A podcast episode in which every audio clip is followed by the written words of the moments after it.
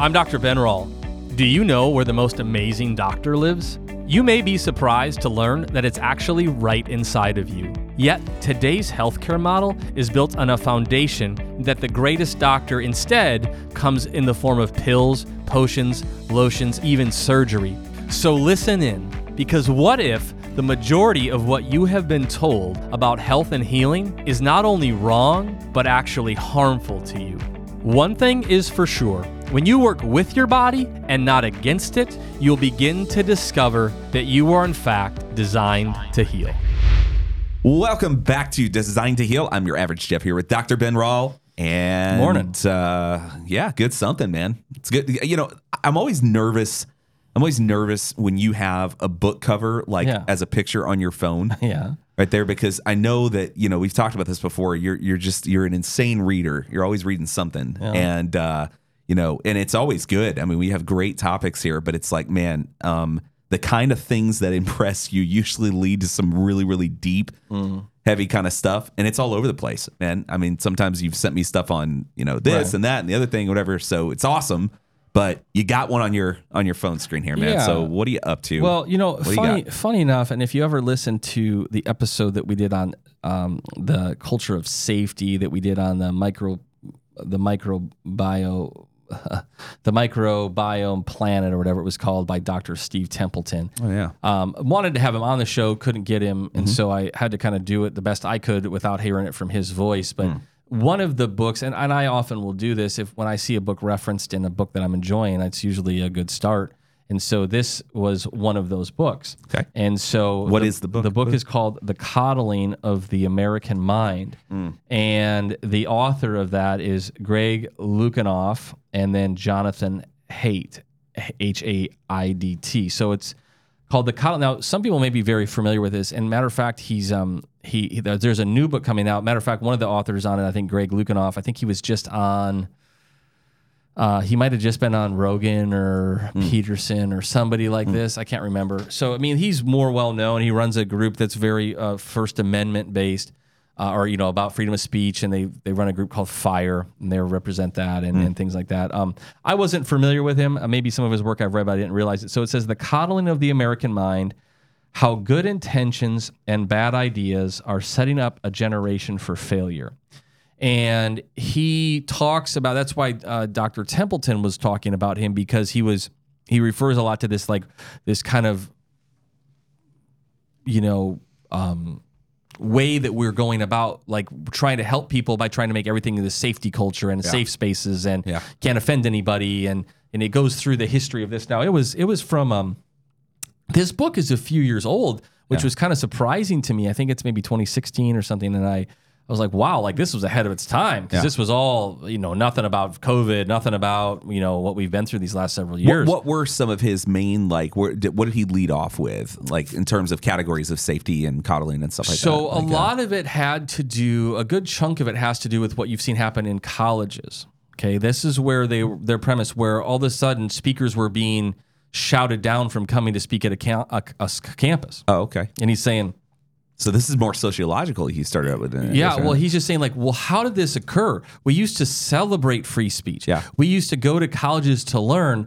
Now somebody says, you can't say that. That kind of hurts my feelings. And so you better not let this per- person come to campus. because free speech is a good thing until you, um, you know, it's it's a it's a right and it's whatever until you're, you know, Until you don't like what they're saying. Well, exactly. You so know, that's the issue. What was what was so he goes through and he uses just a lot of examples and he has a lot of history on it. So he shows like I mean just literally like graphs like how many people um, you know, were ever not were disinvited, and it's like you know up to this certain point it was like not very many, and then it Yeah. just like took off. And again, this isn't even up to date; it's a book's a few years old, so this is all like pre-COVID, pre well, pre censorship. Yeah, I mean, think about. I mean, there's always been censorship, but not like what we've seen in recent times on Yeah. social media, whether it was COVID or anything. and it you would know? talk about like you, know professors would never lose their jobs for you know by large but for for this stuff and so now the guy that writes this book he is very open he's a he's he would considers himself a a left left leaning guy okay so he's more of your democrat kind of left that's his own words um, and i think still identifies as that and so for me uh, now he's they've got a new book coming out. That's why he's getting some some kind of attention again. Is the the book I think it's called the canceling of the American mind. The canceling of the American mind. So he's talking about some of those things that we're that we're talking about. But here is why I wanted to to, to discuss this a little bit today. So his premise is we're actually making people less able to handle things. Okay, this this this premise, and he talks, for example, and Jeff, you might remember this. Do you remember? And, and I we talked about this one time, but this book actually has the studies. Do you remember a few years ago, maybe more than that now, maybe ten years ago, there was a lady that like got in trouble because she let her son like ride the subway home up in New York and he was like nine years old. No, and heard that. okay, so so everybody freaked out. She took him like ten minutes away, Right. And he wanted to, and then he found his way home, right? And then in the midst of that, I don't know, somebody saw him or you know whatever. Mm-hmm, And but the rest of the story is this woman, um, and she actually has her own. She's actually the founder, I think, of um, uh, Free Range Kids. If you've ever heard of that, Hmm. okay, that's her. And her point, her whole point was like, this is a change that we've had, like. Like you know, her son uh, finding his way home. I mean, I remember. I mean, I walked to school. I used to, you know, I mean, all these things.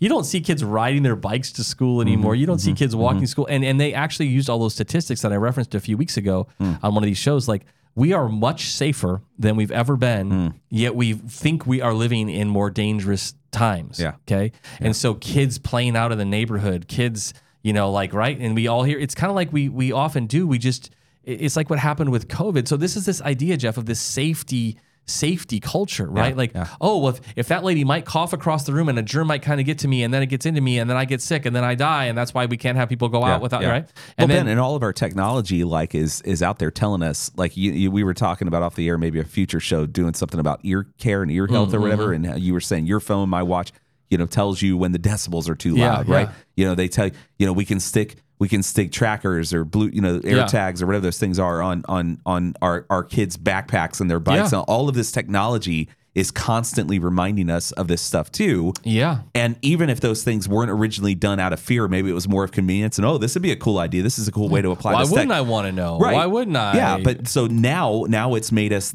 infinitely more aware then of like we're constant. I see the point. We're constantly confronted with the potential dangers that we never would have thought about before. Well, and and not only well, not only potential dangers, Jeff. We've turned them into we've turned in like a low, low, low, low risk. Yeah. To almost an absolute in our mind. Right, If we don't do X, well, that's the Z. thing. I mean, anything is a potential, potential danger, right? But we've these things have no long delivered like that, right? It's like I need to track you, you know, as you walk to the grocery Right, store right. because in case something happens Right. and call me when you get there and call me mm. when you come back and call me when you're walking. It's like, dang. Like again, but that it's creating this this this mindset. Mm-hmm. So so they so interesting. So they started saying, well, when did this change? And the guy actually, interesting enough, Jeff, he he makes the argument. He goes, well, we know the first generation that grew up with social media. I think that started, and then so that first group that that grew up with it and then went to college through it. So they really saw this change happen. Now he's not a big anti uh, social media guy. That's not even his premise. He just goes, if you ask me, this is what we see where the attitude began to shift mm-hmm. and people started to, you know, be more of this, uh, you know, you, when you make me feel bad because of the things that you say, then that makes that's not making me feel safe and mm. you shouldn't be able to say those mm. things. Mm. And we cowered to that. Mm-hmm. And now what was what's instead happening, so instead of actually creating kids that are more resilient and can mm-hmm. handle life, mm-hmm. we have a bunch of wimps Yeah. That can't handle Yeah. a comment they don't like and it's considered hate speech and that person should be arrested or canceled mm. or fired mm. or mm. whatever. And so we've Well, had- well, so wait. So, question: Did he identify like where the where the turning point event or season of events was? You know, in that, like, what was it? Because I mean, think about this. Like in school growing Yeah. up, I would assume that. You know, I mean, we always joke that yeah, there were kids that bullied or whatever, and and and you you know there were there were fights and things, but you shake hands. It was the proverbial handshake. You you make up, you're fine the next day. You know, Yeah. now that that's, I mean, I will concede that that's not the case now. Social media, whatever, whatever. Right. But but teachers were telling kids don't talk that way to each other. There were rules, there were boundaries, there were, you know, that kind of thing. So what was it that changed? Because I don't know that the messages changed. Maybe it was the medium by which that message was delivered, or what does he so conclude? it's a, it's a it's a really and I, I really can't encourage the book enough because um um I think they, they literally what you asked, Jeff, is is really the the premise of the book. One of the other things that they would say is a lot of the people that became the professors in these colleges were people that were the kind of the the the, the baby boomer, the the you know the the hippies, if you will. They were these activists back in the day um, when they grew up, and now they came into uh, and they're not. And again, he's like not like the book is not this like aggressive like oh my gosh if you you know you were a hippie in the 60s or 70s you're this you know like no it's just like to your point like what changed what do we know what can we put our kind of foot on Yeah. so all these kind of before it was the people that ran university it was more like educators and right mm-hmm, scientists mm-hmm, if you will mm-hmm. right and kind of more pragmatic. The breakdown in schools used to be very much like 50-50 from a blue and red if you will republican democrat if you want to use that example but just conservative liberal. It was kind of like a half and half. And now it's like 90-10 mm. liberal. Mm. Okay so then you've got this this kind of approach that just has a different worldview and there's no real there's not enough balance in there that it just gets off the rails very quickly. yeah. There, he said he's not even saying that one is right or wrong. He says we need the tension in in some sort of balance That's fair. so people can be like well hey you know there's another side to this. Matter of fact one of the examples that he uses kind of as a premise he talks about this this peanut peanut allergy okay? So he's talking about how peanut allergies have have have increased okay and they did this big study about peanuts. And what they found was so you know all of us probably listen to this all remember a time when you could safely walk into a place and have peanuts and nobody freaked out right? Now you're almost a criminal if you have peanuts in there right? And he says the results of this study of, of this peanut study that they did is the results were stu- were stunning among children who had been protected from peanuts 17 had pres developed a peanut allergy in the group that had been deliberately exposed to peanut products only 3% had an allergy Okay. as one of the researchers said in an interview, for decades, allergists have been recommending that young infants should avoid consuming allergic foods such as peanut to prevent food allergies. These findings suggest that that advice was incorrect and actually has contributed to the rise in peanut and food allergies. Mm. So, by trying to protect them, 17% of them have peanut allergies now. And by exposing people to it, 3%.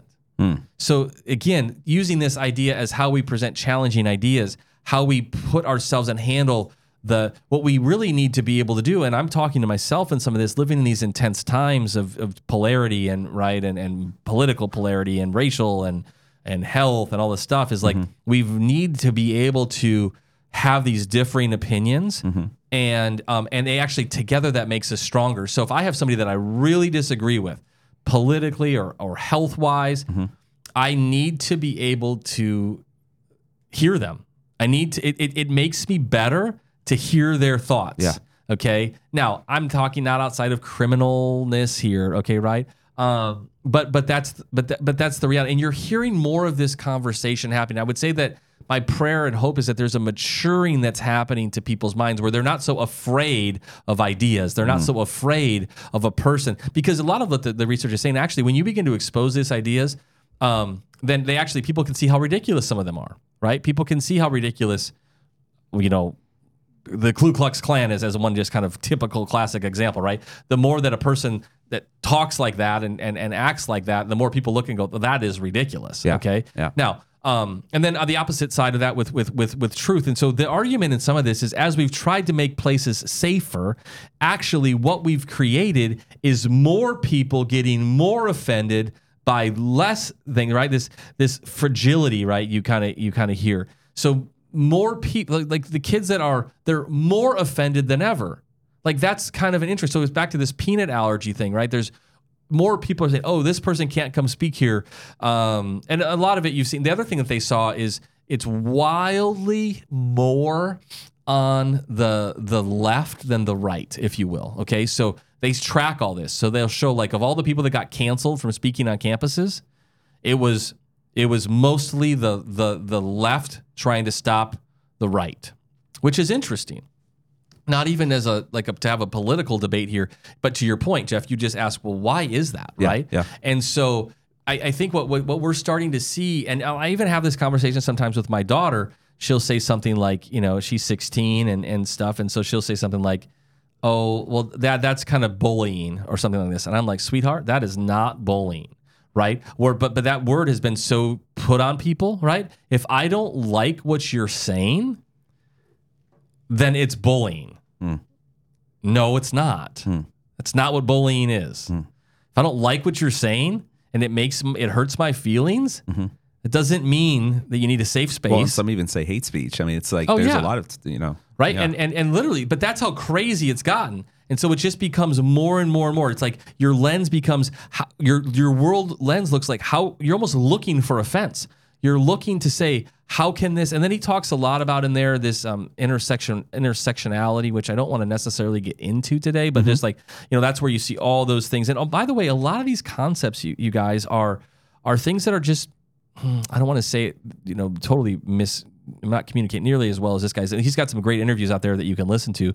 But like, like, um, they've just been concepts that have just been made up in relatively recent history. okay, where there's not like some big body of evidence that suggests that this is a better way to go. Okay, like that's what I think we need, we need to appreciate. Now we live in kind of this middle generation, uh, Jeff, where you know we grew up probably differently than our kids. And so here was a fascinating another study that, that was in this book. So check this out.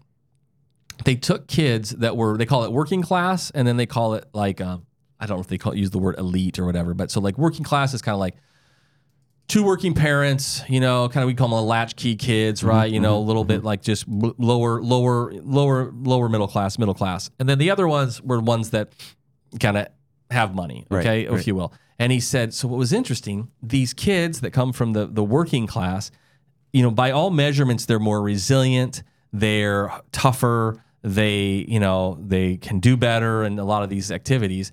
So, and then, and then, um, so when they went to college, what was interesting, your thought would be that they would do better in college. But what they found is, is I don't remember the exact percentages, but but enough that they did worse. And they're like, well, this is weird. How come they are doing worse, even though they got more, you know, uh, self leadership, they've got more resilience, like you think they would really thrive. Well, what they found was they didn't know how to play the game. They didn't know how to kiss butt to the teacher. Mm-hmm. They didn't know how to. They were like, "What you mean? Like it doesn't matter if I'm like like I actually have to, there's a game to play here. Or I don't fit in with the in crowd." So it actually showed said that they didn't really have the ability to to like know how to navigate basically the corrupted world. Mm-hmm. And so there's this weird I, that was like one of those that was surprised me in here because you think, man, so when you think about like raising, when I look at raising our kids, I mean, it talks a lot in this book about the importance of play, the importance of self play, mm-hmm. um, meaning like not with adults, right? Supervised potentially, mm-hmm. but like so mm-hmm. they don't die, but like letting them like fight with their friends, letting them get, you know, lost in the dirt. I know you guys are a big outside family. Like just the importance of this, and not just like because it's healthy, like physically, but like emotionally. Yeah. The really big importance. But what we've done largely is stopped play um, from taking it out of schools to taking it out of you know with people because it's scary and don't go here and don't go there and don't play with people and uh, you know talks about how these kids you know they're raised with basically constant adult supervision Right. that they don't really know how to make decisions for themselves. And that they're constantly having somebody come in to rescue them and constantly having somebody come in and fix it for them mm-hmm. that they're they're that's why they call it the coddling of the american mind. And mm-hmm. we really have you know i got very convicted reading the book mm-hmm. because i'm like man i've i've i have fallen into some of those traps of of coddling my kids. And mm. but now of course it's always like well to help them and to protect. Well, what them. specifically? What were some of the ones that like you you kind of Yeah. you know personally took on? Yeah, so like uh, Jack likes. Well, I'll use my son as an example. Jack's a skateboarder and uh, and um, uh, uh, soccer and, and stuff like this. And well, he like there's a kind of a school and a high school by our, our house, and so it's a, it's not far away, but it's whatever I don't know half a mile or something like this, you know, to get there. And so it's like okay, you know, hey, can I go to the park? And it's like you know, well. I don't know. Like I don't by himself, okay, as an example. And so you're like my my my my dad and you know same for Meg, my wife probably, you mm-hmm. know, my they's like, well, I don't, I don't really mm-hmm. feel great about that. Mm-hmm. But that's my own fear. Now, of course, you know, I don't know who's listening to this, whatever. You have your own perspective on this. So I have to force myself to be like, remember my own, Mm-hmm. what I did, and be like, you know, buddy, absolutely have a blast, right? Mm-hmm. Go and then, yeah, sure. Has there been some mishaps and Daisy's been late and nights we've had to go comb the neighborhood wondering where he is and he's Mm-hmm. didn't tell us he went to the school and he needed to drink at the water fountain and he you know fell down and hurt his leg like all the things sure right Mm-hmm, and we've even had some other you know ex- situations but i have to remember like this is how he's going to learn to make decisions this is how he's going to learn to to you know mess up and, Mm-hmm. and be late or get in a you know scrap with some kid at the park that he never met or somebody that like all those things that we went through Mm-hmm, right and so um, it's been, uh, and that's just one that came to mind. There's probably others. I, again, I don't have, I have the book in front of me, but it's on digital, so I can't flip through it. I don't have it all marked. Mm-hmm. Yeah. But, but I'm telling you, if you're a person that's trying to figure out like what's going on, this Mm-hmm. woke culture, this cancel culture, I would say that this book for me presented the other side of it and the value of of not coddling Mm. And you know, and I think it's like we talked about in one of our other episodes we've done. Like, I sometimes I have to use those words because they convict me. Because I would never want to coddle my kids. Mm-hmm. I don't mm-hmm. believe in that, mm-hmm. right? We don't like that. So Right. it's like, well, yeah, I don't want to coddle them. I want to support them, and I want to love them, and I want to encourage them, and I want to protect them. But if that if that's going into coddling, mm. then I need to check myself. I need to like, you know, that's not going to be, you know. What I want to do. So if I'm the peanut allergy dad, am I actually hurting them more Yeah. by overprotecting them, whatever your version of that is, Yeah, right? yeah, yeah. And uh, and so that's kind of you know some thoughts. What what do you have some questions on that? Well, I, I mean, it's, gosh, Yeah. I, I'm finding myself more and more like in our neighborhood, for example. Um, you know, we ride bikes all over the place, like baseball practices every week. We just ride our bikes. It's like, why not? You know, that kind of thing. And I'm finding myself allowing some of the kids to just do things more and more that I was doing by years younger than them. You know, mm, like yeah. I, Ben, I was 12 years. I always said the, I, I, I you know, it's funny at, at however old I am that I lose count. I still find freedom on a bicycle. It's like we just grow up, and that's just, mm-hmm. I'm not a runner. I, that's just where I find freedom. I love going for rides and things like that. But I was, you know, I was 10, 12 years old riding miles and miles away, you know, in Yeah. the city that I grew up in. Yeah. Now, granted, it was suburbs and all that kind of thing, but, you know, there were busy intersections and all this kind of thing. And, you know, I'm guilty of, well, making sure I got to be with my kids and Yeah. doing whatever. And so I'm starting to let them do that more and more and realize, you know what, like they can do it. At some point they have to. They got to whatever. You know, I was um I was speaking of this this men's retreat this past weekend and I was talking to a guy who was fascinating to me. We shared a lot of of similar stories both in life and ministry. And he told me this story. He grew up out in uh in Northern California of all places and and his dad was military and had a bunch of military friends and they would do these guys trips like every year into the desert. And by the way, they've done these for like 35 years now, right? With same people still showing up and and that kind of thing. So dad and his friends took him out into the desert and they're camping and doing whatever. And at one point took him one day and said, and they took him however many miles away from Yeah. wherever their campsite was. Here's a map. Here's a compass. Yeah. And uh, if we don't if we don't see you at, at base camp or whatever Right. tonight, you know, we'll uh, we'll uh, we'll come find you. Yeah. You know that kind of thing. And he said, man, it was like just one of the most revolutionary, Greatest like it was a rite of passage, Yeah, you yeah, know, yeah. kind of thing. Um, now, now, granted, they had taught him how to use a compass. They Sure. had taught him how to use a map. It's not like this is the first foray into whatever, but it was so refreshing because I'm going, man, the life lessons. What does that do for for for somebody? What does it do for your confidence? You know, what is it? So in a sense, you know, I hear this stuff and I kind of go, it's it's a hard balance because I mean I, I think again we are all confronted by these potential dangers, but you said it best. They're not even really you know statistically speaking, Yeah. right? And I kind of think of it this way: Am I robbing my kids? Yeah. We have to really think of it like Yeah. that. Like, what am I robbing them of? Yeah. Um, you know, by not not allowing them to grow up. What kind of independence? What kind of whatever? And so, yeah, it's I mean, it's convicting, man. I'm Well, just so processing on This this. This, one part of the book, I'll kind of read it. He says, um, and he's talking about kind of colleges, and I know I'm, I'm jumping around here, but he said, you know, Yeah. uh, it's crucial. It's crucial to teach incoming students to be th- thoughtful in their interactions with one another. A portion of what is derided as political correctness is just an effort to promote polite and respectful interactions. Uh, by discouraging the use of terms that are reasonably taken to be demeaning. He says, but if you teach students that intention doesn't matter, and you also encourage students to find more things offensive leading them to them experience more negative impacts, you also tell them that whoever says or does the things that they find offensive are aggressors and who have committed acts of bigotry against them, then you are probably fostering feelings of victimization, anger, and hopelessness in your students. They will come to see the world and even the university as a hostile place where things never seem to get better. If someone wanted to create an environment of perpetual anger and intergroup conflict, this would be an effective way to do it. Teaching students to use the least generous interpretations possible is likely to engender precisely the feelings of marginalization and oppression that almost everyone wants to eliminate. Mm. And to add insult to injury, this sort of environment is likely to foster an external locus of control. The concept of locus of control goes back to the behaviorist days when psychologists noted that animals, including people, could be trained to expect that they could get what they wanted through their own behavior. That is, some control over their outcomes. So my my my point in reading that is, you know, when we we so and so what we've done though, Jeff, is instead of like, and I think it's important. And I again, I'm I'm I'm just you know chopping this book up. It's worth reading it through. I think you'll really be blessed by it. But like you you like you just said like you have to have that tr- switch tr- switch flip right where you go, man, I'm robbing my kids. I'm not protecting them. Okay, I'm actually hurting them. I'm not necessarily helping them.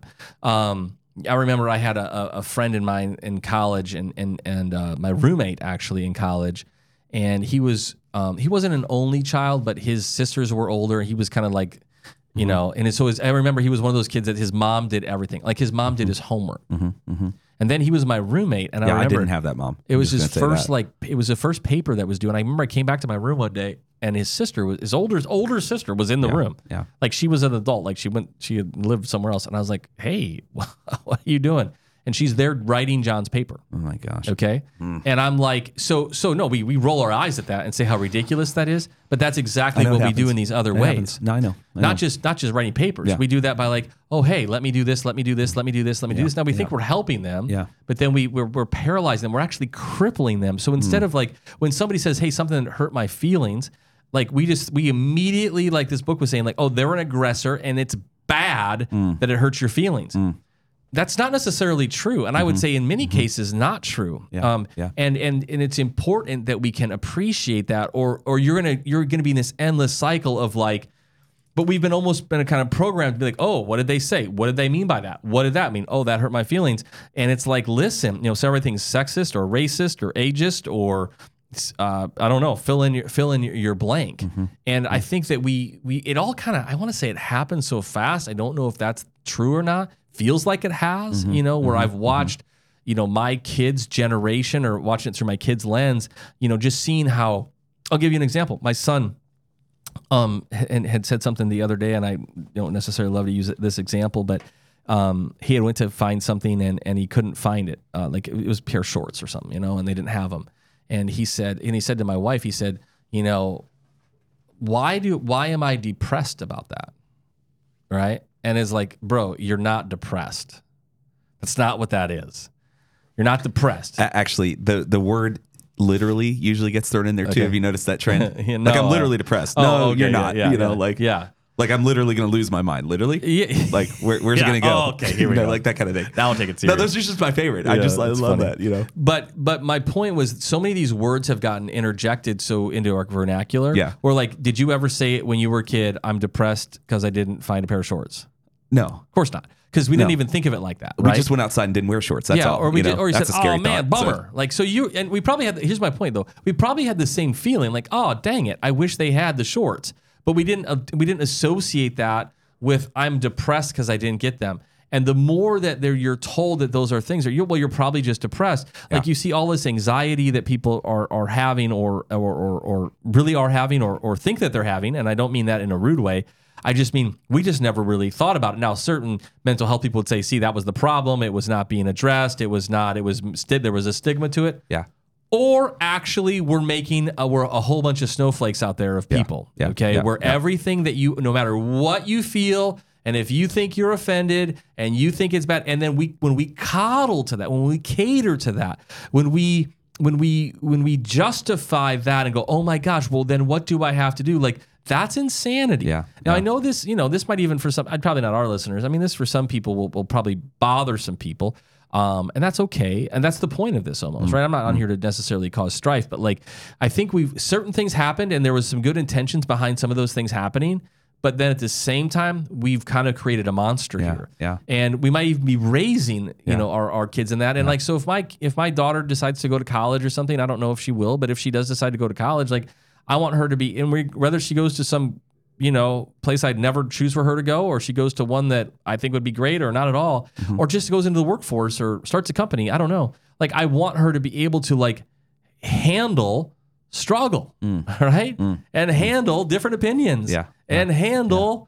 You know, uh, somebody at work that she doesn't like, or Yeah. somebody with a wildly different opinion than hers. So, all right, so man, let's unpack that for a bit. Yeah. All right, because because you and Megan, I assume you guys have conversations about this. Like, you're not Yeah. just reading this stuff and not processing, right? it's probably she's already known this and said, "I told you." Well, sure. that kind of thing, right? You know, how do you as um because I I always love these conversations. I love learning. Everybody's got a journey. Everybody's Right. learning things. We all have things and nuggets that we can teach each other. So maybe there's a listener that's listening to you. Heck, I'm listening to this going, Right. All right, what are some of the things that you're now trying to apply with your kids? Like, and I'm not saying spe- I understand the specifics of Yeah. of your kids. It's going to be different because you live in a different neighborhood. You do this. Your kids are into this and that, whatever. But like, what are some of the themes that you and Megan are trying to like? Maybe if it's a if it's a shift for you, what are some of the things you're doing now? Yeah, that's a That's good, changing.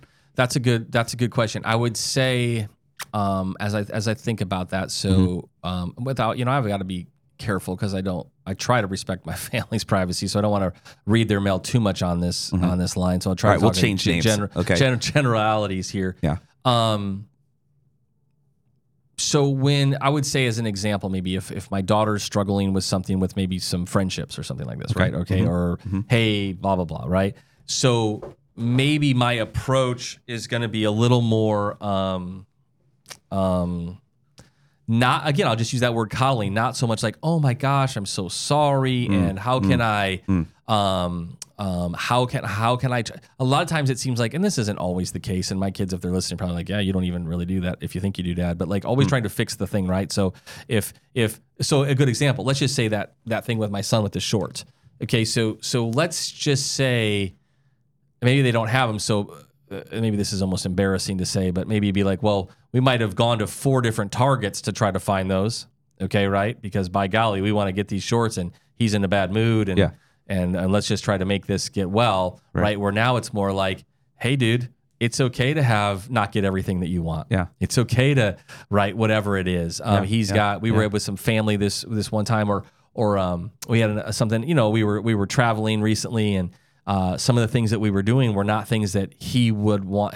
I don't, even want to pick on him, but like you know, just like it's like the uh, National Lampoon's you know uh, Mm-hmm. European Vacation, you know, the teenager or whatever. Like not necessarily you know where they wanted to be. We like being together as a family, but just like All part of the experience for us. you know, when we Yeah. have, you know, you have more kids than I do. So we have two kids. And so, Yeah, Jeff, we get to live in this illusion sometimes because we've got two kids. Mm-hmm. You can kind of illusionarily manage it.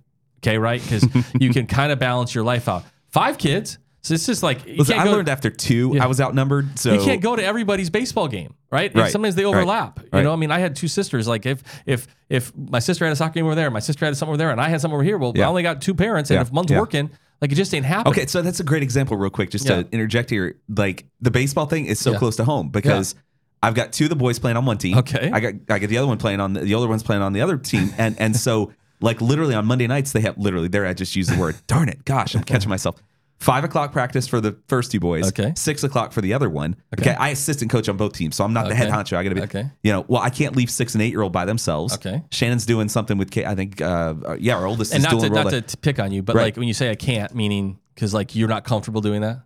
Well, I, yeah, I mean, I'm not going to leave those two alone without her if she was there. That the older one. So here's what I'm getting Yeah, at. yeah, yeah. So I have in recent weeks, as we've figured out the schedule, you know, it was okay. Well, maybe we'll just because we're riding bikes in the neighborhood. Practice is at one field.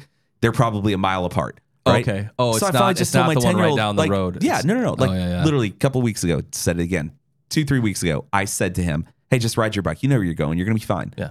Okay. He was fine. Yeah. Okay. He's ridden home Yeah.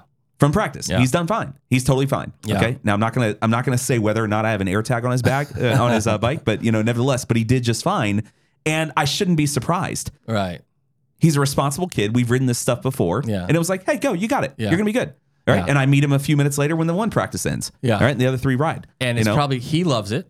Even He if, loves you know, because thinks it's cool. Yeah. I'm doing my little thing, Yeah. got a little freedom, you know, and, Yeah. and it's all that and I trust him. Yeah. I trust him. What's what's he gonna do? He's gonna go smoke a cigarette on the way there. Come on, you know, like I kill him.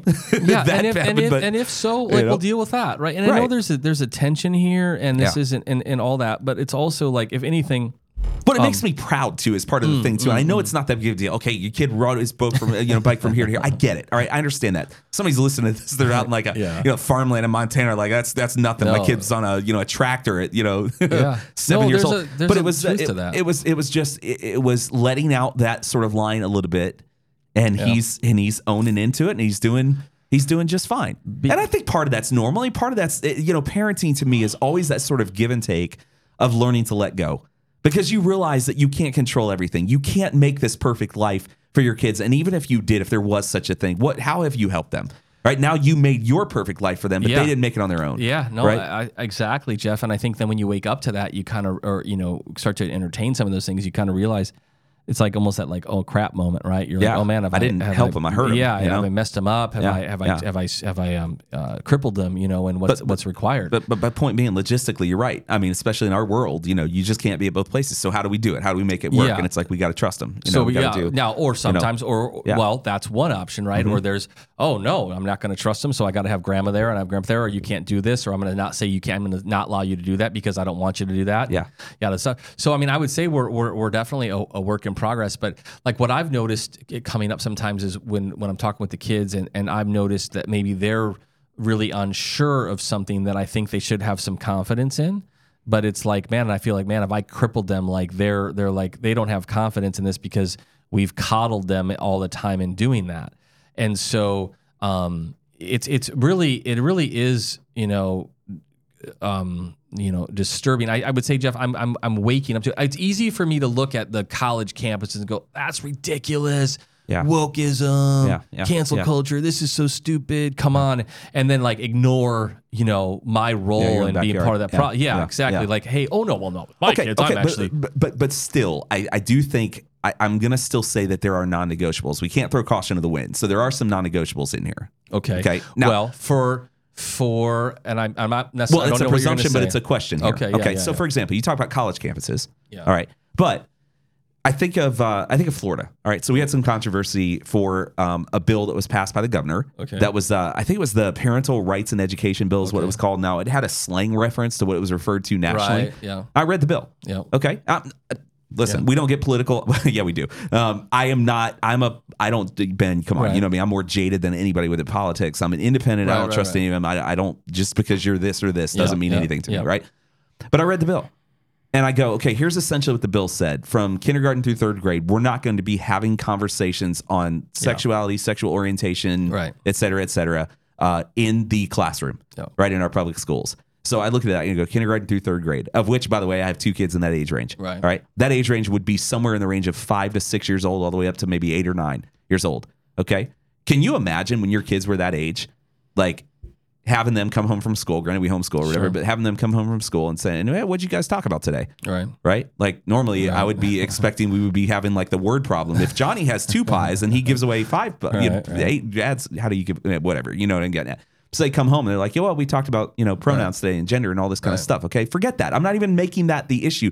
They are that age. right At some point, I'm going to go, yeah, that's not happening. yeah Like I am the parent. We shouldn't be having those conversations with our kids because I do think there's a certain level of innocence, Yeah. right? There Yeah. are some non-negotiables that I'm going to still say, not okay. I don't want you're not. I'm not going to give you this kind of freedom to do this because nobody should have that freedom, or it's not age, whatever it is, Yeah. that kind of thing. Do you have those? Do you agree? Do you disagree? Where do you stand yeah with this? well i didn't know where you were going with it i i, I didn't know where I was going with it either. I was well, kind of like, I've got a. I've got a, couple of friends that have even larger families. They came Okay. from a nine family. They came from eleven, right? Right, that kind right, of stuff. And so it's interesting.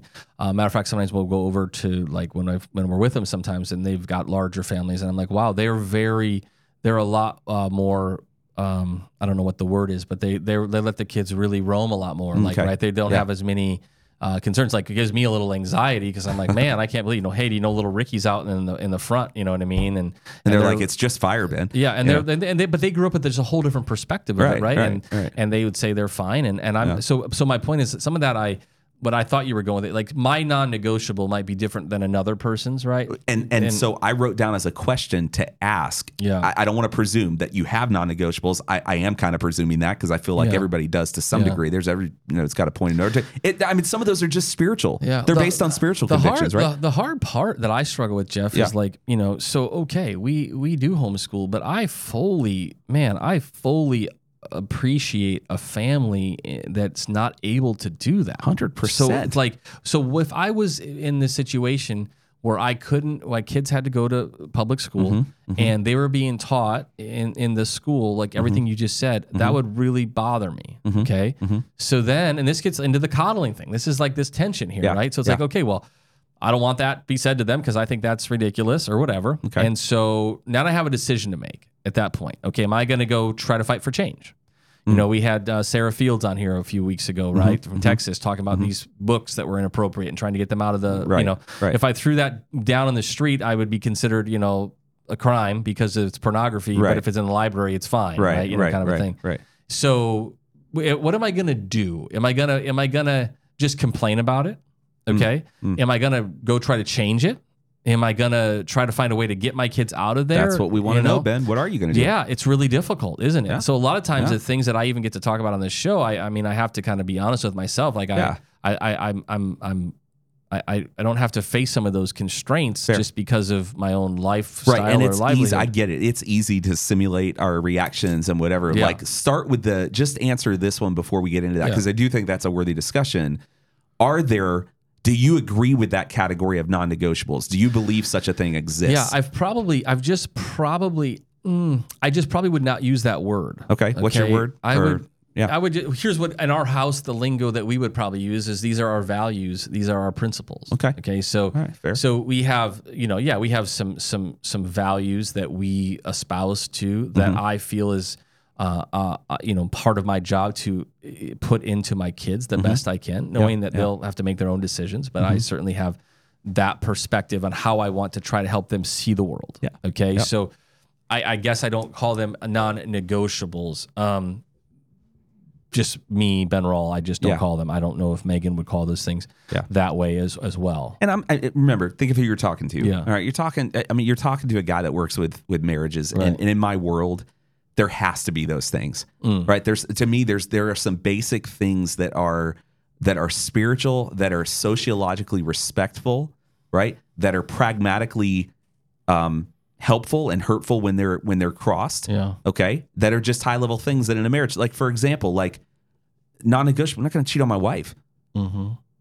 Like there, there's no there's no justifying that. I, I don't care. I, I understand this is 2023, but there's no justifying that. Which means there's going to be some non-negotiables about places that I'm going to go and interact that I'm not going to be mm. found because you don't play with fire, Yeah. right? Like I, wa- love the idea of the whole gentleman's club. That always that always struck me as interesting. It's a gentleman's club. I'm like, find me a gentleman in there, right? So why would I go to a gentleman's club, Yeah. right? Where where left and right there's the Uh, opportunity well, to fall into non-negotiable. I know it's a might- hyperbolic well, example. might I, have- get that, I but mean, you know. I might have non-negotiables for me, Yeah. for Ben Rall, Yeah. that are principles in my life that Right. Mm. I feel I owe to my spouse or, or, or things like that. I think what I struggle with with raising kids Mm. is um, trying to help them understand, like, because because this has happened to us. I would say that in some ways, my kids by by by being raised by me and my wife is uh, almost accidentally. And I again, I don't even want to put this on them, but like I can see that they can become judgmental because Hmm. they see so because you know we I mean some of them have been funny over the years like Yeah, when my yeah. daughter was little you know I was reading this book about uh, food processing and so I was talking about how there's a lot of fecal matter in like hot dogs okay Uh-oh. and so so it was like oh there's poop in the hot dog right and then like like a couple days later we were at this like, little park on the swings and Gracie's there swinging she's like four or something and this little girl's like they're talking about their favorite thing to eat and this little girl's like I like hot dogs and Grace is like there's poop in hot dogs right so sometimes it's funny um, but but I often my point in what I'm saying with this is I understand that other people live different ways than we do. Yeah, So yeah, I try yeah. to um, my now whether I'm perfect at this I'm not, but Mm, I, I try. It's not like.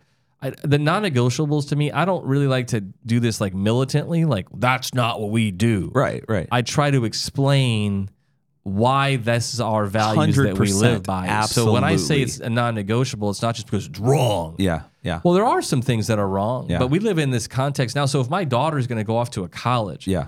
where she's going to get exposed to, you know, uh, just a whole variety of things that I may think are completely insane, Mm-hmm.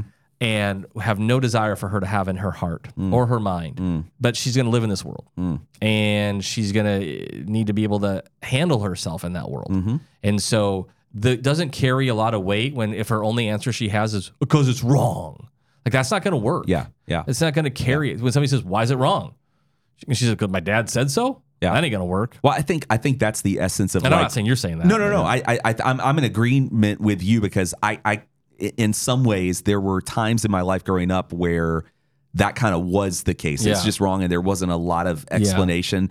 Uh, maybe a little bit from parents sometimes, but you know, from from church, whatever. And I've always said that was a little bit more like on the fundamentalist side, and that's not healthy either, right? Like I want my kid. I love, uh, you know, we had Rob and Amy Rienow on the Right, show what a year or so ago or whatever, and they are so big on winning your kids' hearts. Not not by buying them off with gifts and things like that, but you know, being willing and available to, you know, to sit on the floor in the living room or in the bedroom or whatever and just have these kinds of conversations. What are you learning? Let's talk about it. Yeah. Let's whatever. And to relay values and even instill values, but doing that in such a way where where the kid understands. And by the way, I think that that is a really dominant model throughout scripture. Like a lot of people think that oh, it's just blind obedience to God. How often is God Mm. so willing to teach and to say this is the benefit of it, this is the blessing of it, the, whatever the- you know? The hard part, Jeff, is Yeah. I, I think you, you said it well. But I think there's the hard part when I because you know you do too. You work with a lot of people. I mean, I seeing so many patients in my office, I get such a spectrum that I see. You know, just different styles of life Mm. and parents and backgrounds, and it's like, man, the world. So you know, you know, and I know you're not saying this, but like you know Mm. that like what you just described about Rob and Amy, like like l- life is so busy for so many people just to try to make ends meet Mm. Mm-hmm. Yeah, that like s- s- it sounds almost Pollyanna Mm. to say, "Hey, I'm just going to sit down in my kid's room at night and Mm-hmm. talk to them about like their day." Like people that I talk to, they don't even they they takes all they got to just get through the homework and scream at their kids Yeah. to brush their teeth Yeah, yeah. and get to your room. And I got to do this again at six o'clock tomorrow morning. Mm. Like it, we, our world has gotten so busy with just fill in the blank from baseball practice to to, to doesn't matter. yeah, but I got a hunch, Ben, that you're not endorsing that. You're not. Uh, you no, know, you- no, but I but Yeah. I but, I'm, but I also feel for it. Like I I. I don't I don't. yeah i mean there's absolutely there's there's a level to which i mean I, I live in the same world as everybody else and even just even just making ends meet and the cost of things is so expensive and you know even for people who thought yeah we're doing we're doing pretty well a couple years ago they're Yeah. not feeling so much like that anymore and so it's like i got to work another job and i got to whatever i i get that whole Yeah. i also think there's a whole lot of apathy yeah. there's a whole lot of time spent that people think is "Ah, I, I don't I don't know where the, it's kind Totally. it's kind of like my excuses we did on a previous show we were talking about you know aspartame Yeah. and diet soda like listen I'm telling you right now Yeah. Me doing that is hypocritical I have no excuse whatsoever To- to just sit there you know what I mean so it's totally there's a right. little bit of both there It's totally true, Jeff. I mean, we, Yeah. you know, we've used the examples all the time on like, you know, or we talk about, you know, social media. I don't know what the latest number is. You Mm. know, people are on them a lot, right? Four hours, I think, is the last one I heard. Four and a half hours a day Mm-hmm. of just social. So like, I'm LinkedIn you Ben know, did you know you're- that you're- I'm LinkedIn I'm not on anything else but I'm LinkedIn I don't know what I'm linked into but you I'm know, linked it into was something funny. I had to get on LinkedIn. I was trying to actually reach out, I think, to a podcast guest. Yeah. The only way I could get them was a hold of them was through LinkedIn. it's, kind of what I have it is to reach out to some of the people you know. so I had uh, reached out and I didn't I had honestly never been on LinkedIn Yeah, before. yeah. So I I think I had a profile, but like I don't know how it worked. Well, it's social media. I It's- didn't realize social media under the guise of you know yeah, like I didn't people, realize like Oh, comments yeah, and people and Yeah. stuff and share. I was Yeah. like, oh well, this is the same. I found myself Yeah. just as addicted to that. Like, well, Totally. but if, and almost worse because I'm like, oh, I know some people and they're in the business yeah. world and Yeah, I've had a rule. I cannot keep the app on my phone. I don't want to look at the timeline. I use it for messaging only because Yeah. usually can find somebody, an author or whoever, you know, kind of thing. You can find them that. But you're right. You're totally right. Well, and so- and it was supposed to not be that. I think. I think it was supposed to be like the more isolated. I, from- it's almost like I found myself going like it was almost like I came to my own. I'm like, by golly, this is social media because people were like messaging me and liking stuff or something like that. I was like, yeah. what? Okay, so it's kind of like it's kind you know it's kind of like Chick Fil A fast food, right? People don't think it's fast food, you know, it's bad for you because it's, But you know, but it's so good, because It's it's so good. But wait, Have but you it- still not had a Chick-fil-A no, sandwich? No, but it makes it feel. It makes. Did I don't know if he told you this at the house because you're. I think you know you've got some in your I, family, I, right? I, I have an employee. Yeah, and I do. so um, we were joking about it because I heard of a sandwich that they were coming out with. Yeah. and I was Yeah. like, so Gracie, I don't know if I told you this. Gracie was like, "Hey, I could, Dad, if I get you one, like through, you know, then my friend, then if I bring it home." This sounds like a, like a drug deal in the like, back you alley. like we're dealing Chick Fil A. She said you can still say you've never had it, you know, or you haven't never gone. You know, we were kind of joking about Was it. that is that the old thing? I No. still want to know. I've told you before, like, and I mess with your daughter when we take her home. The kids are in youth group together whatever. I'm like, man, I, I, you would hate me if you heard some of these conversations. I was like, hey, let's get your dad a mask. Let's get him a this. Let's get him a that. I'm oh, always yeah. trying to mess with you. Yeah. But if I bring you a Chick Fil A, are you gonna? I'd you're still not gonna do I it. I don't know. I'd, I'd have to be a moment of weakness. You're so darn bring me at- stubborn. At 10 You're killing me. Yeah, You're killing me. So, so as we kind of you know wind down, because I what I don't want this to come off is as a as that's actually one of my my hearts even with healthcare, holistic Yeah. healthcare is I don't ever want healthcare or holistic healthcare to be like some sort of elitist Yeah, position that yeah, you only yeah. get to have it because you're got enough money to buy. Yeah. You know your acupuncture and your yoga and your you know your supplements and this and, and I'm not even having that debate of the, mm-hmm. the value of those things.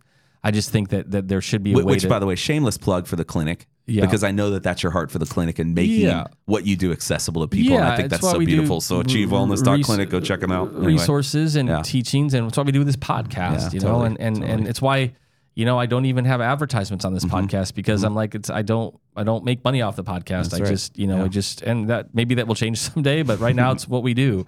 And so when I think about it's it's about reflecting on the choices that I make, why I'm making those choices. Hmm. Am I have I gotten uh, you know have I have I got my life so busy that I don't have time to sit on my kid's floor anymore, Mm-hmm. or am I illusioning that? I instead I'm just sitting on Netflix on my phone, and so I had plenty of time to do it, but I just yeah, didn't because yeah. it doesn't matter. Fill in the blank, whatever your life looks like, or you truly are so busy that and, and maybe you have to evaluate that and go maybe Mm-hmm. I don't need to be in those nine different things or Mm-hmm. or whatever and then you wake up these other parts man hey i did have i do have some bandwidth i do have some time i have some resources Mm.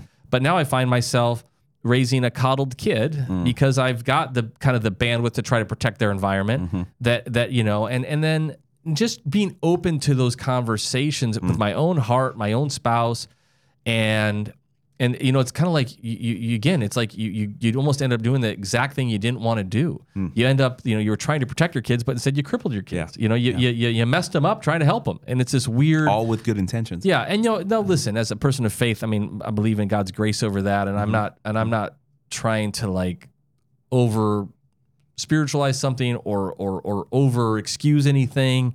I'm just saying the the times are such that you really do probably need to ask yourself why are you doing the things you're doing? Mm-hmm. Are they getting the outcomes that you're hoping for? How are you ba- what are you basing that on? Meaning like where are you gathering your uh, your input? You know mm-hmm. where are you mm-hmm. gra- getting your feedback? And what does you know you know having a, a junior in high school daughter that's going to be out out in the world if you will you know in a mm. couple of years mm. what does that look like? You know is she going to be able to be successful mm-hmm. meaning you know in the ways that i would hope can she handle mm-hmm. herself? Can mm-hmm. she handle her mindset? Can she stay strong? And and that's my job as her as her dad and as parents for us to, to equip that. And some of that is me having to get over myself me having to develop a different skill set me having to you know get myself educated or or, or humbled or whatever those are. So i don't know. I know this show was kind of all over the place. Check out that book the coddling of the american mind. There's another book he just came out with i think it's called the canceling of the american mind. And mm. he's done some great interviews. And i just it's helped me evaluate some of my kind of assumptions Yeah, jeff or yeah, some of my own yeah. like almost like just almost like ah you know quick kind of nerd Yeah. knee jerk like that's stupid you know but like i need Hey, to listen, it's good to be challenged, isn't it? yeah, Need so it, it's challenged you know? me, and I'm still in the midst of it. You probably can tell that by just listening to the No, interview. can. All right. It's Coddling the American Mind, Greg Lukianoff and Jonathan Haidt. Did Yeah. I say that right? Yeah, I think so. All right, cool. Awesome. Well, good, worthy listen to ch- or read to check out. And uh, y'all, thanks for listening. We will catch you next week on another episode of Designed to Heal. If you enjoyed this episode, don't forget to subscribe. And if you want to support the show, give us a five star review and share it with your tribe. To learn more about Dr. Ben's work, visit achievewellness.clinic.